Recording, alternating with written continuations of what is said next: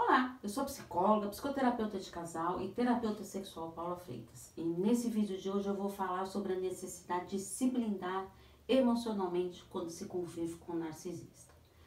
Se você convive com um narcisista, é, mesmo que essa pessoa não tenha um transtorno de personalidade narcisista, mas que tem algum traços narcisistas e que se está te desestabilizando emocionalmente, seria fundamental a terapia para você poder se blindar emocionalmente disso.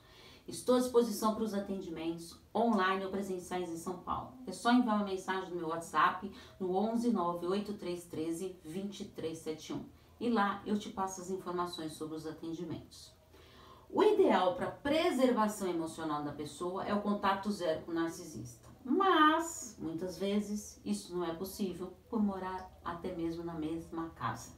Então, use o método pedra cinza. Agir como uma pedra mesmo, que parece ser monótona, sem graça, mas faça de tudo para reverter essa situação o quanto antes. Pois estar no convívio com o narcisista é bem difícil. Evite contatos com aquela pessoa ali dentro da sua casa. Se isole é, de, é, do convívio dela. A terapia será fundamental nesse processo de proteção, pois já sabe que essa relação narcísica te faz muito mal.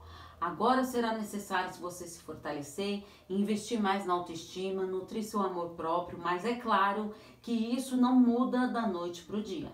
Se fortaleça na terapia para que assim você consiga se planejar, reestruturar-se e seguir a sua vida em frente. Se você acha que é só você que está passando por essa situação, que quase ninguém sofre com narcisistas, eu te convido a participar do grupo Convivendo com Narcisistas. Lá você vai ver que existem várias pessoas que estão sofrendo sim com os narcisistas, ou pelo menos com as pessoas que têm alguns traços desses narcisistas. Convivendo com narcisistas lá no Facebook. Os links estão todos na descrição dos vídeos do YouTube. Afinal, quem cuida da mente